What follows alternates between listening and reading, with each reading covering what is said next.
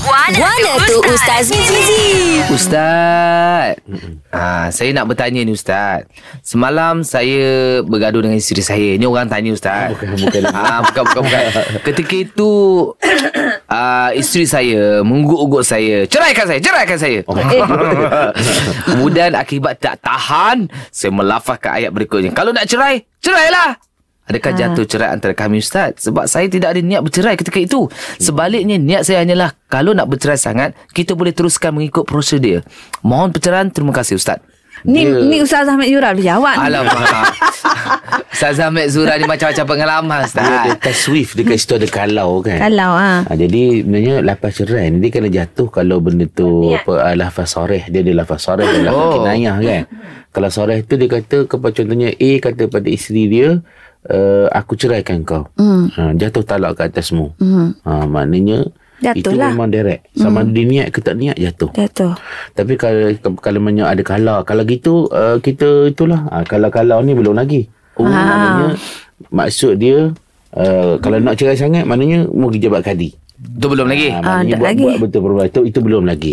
Ah, jadi untuk mengesahkan senang je. Pergi mahkamah. Apa, apa, Ribbon. pergi ke mahkamah syariah. Senang. Baik kan apa lafaz dia kalau hakim syariah cover jatuh jatuhlah. Betul lah.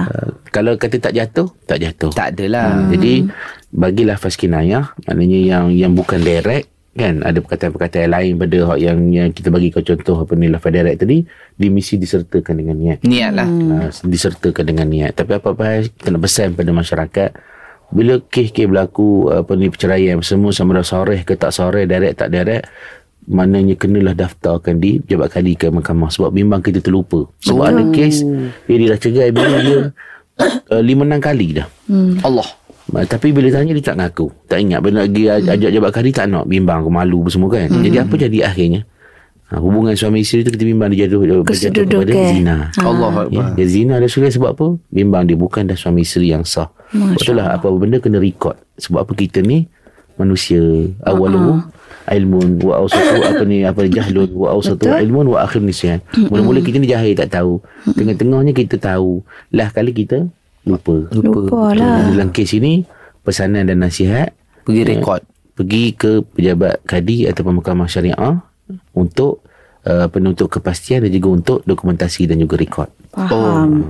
Jelas Ustaz. Jelas Ustaz. Alhamdulillah. Alhamdulillah. Ada persoalan dan kemusykilan agama? Dengarkan Wana tu Ustaz Mizi Setiap Ahad hingga Kamis, jam 7.10 pagi, hanya di Gegar Pagi.